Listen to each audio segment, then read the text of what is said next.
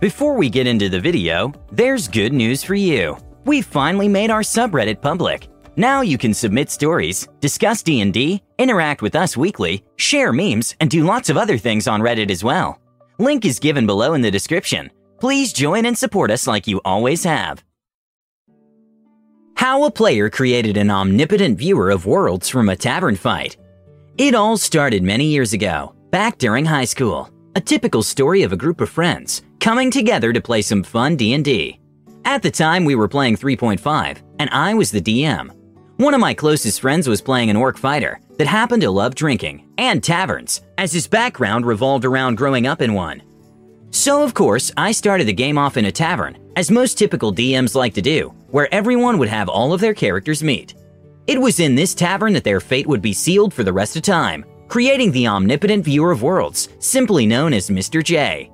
Most of the party enters the tavern separately, except for the orc fighter, who had already been there for a while and was well on his way to getting incredibly drunk when the rest of the party arrived.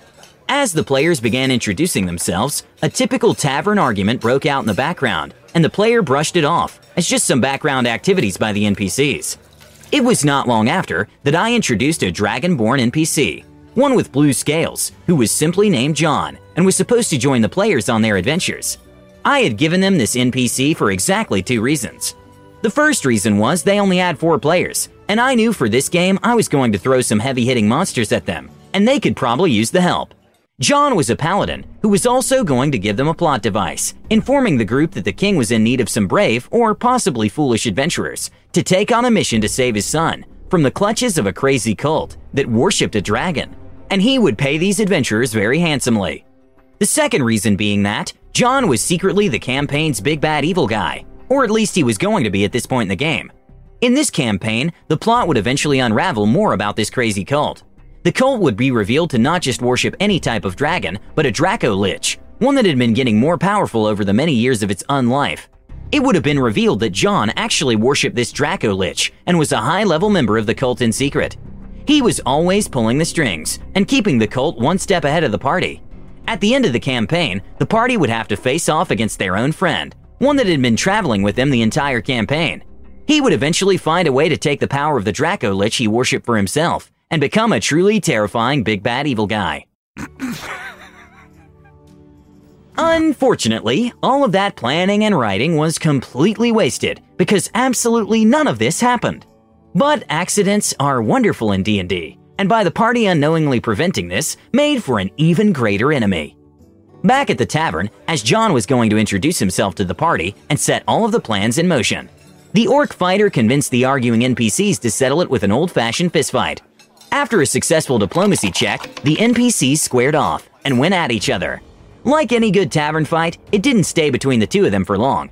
After getting thrown into a table and spilling drinks over a few other patrons, the entire tavern erupted in chaos. Chairs were thrown, tables flipped, bottles broken over heads. Perfect. As this was happening, I decided that the players would start needing to make checks to even walk around if they didn't want to be hit or shoved in the fight. John failed his check. As he walked over to talk with the party, he was shoved into the bar and spilled the orc fighter's drink. The player, staying within character and for fun, decided to attack John.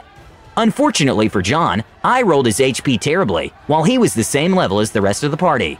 The orc fighter rolls a natural 20 on his attack, and really high on his damage, instantly killing John as he caved in his face, much to my surprise and everyone else's.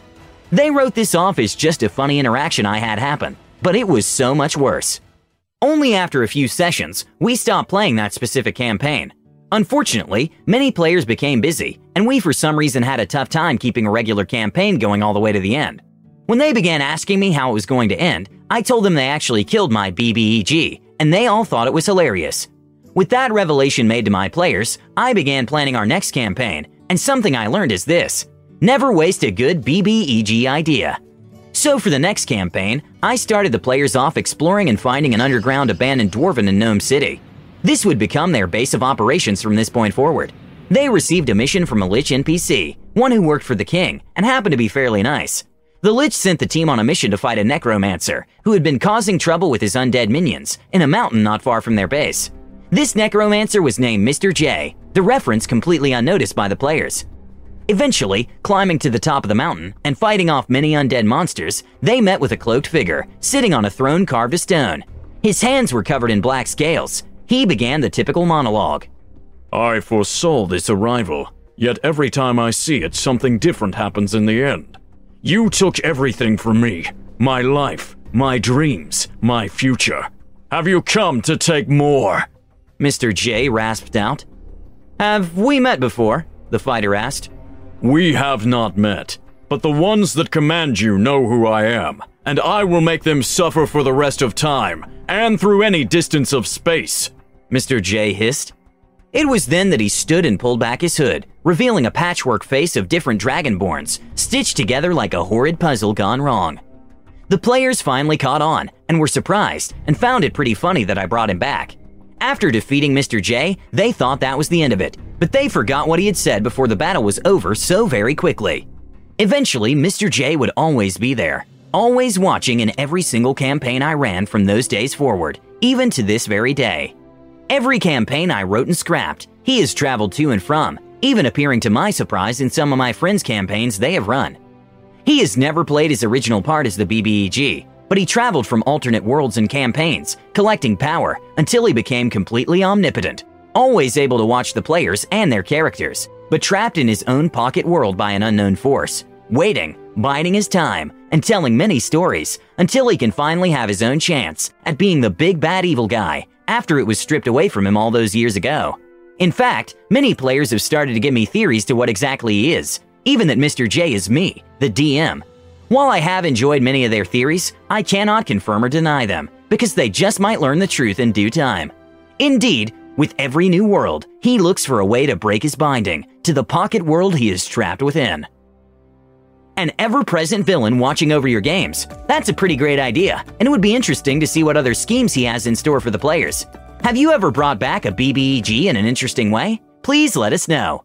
Don't forget to subscribe to our channel All Things D&D our next video will be posted in two days, so stay tuned for more amazing Dungeons & Dragons content.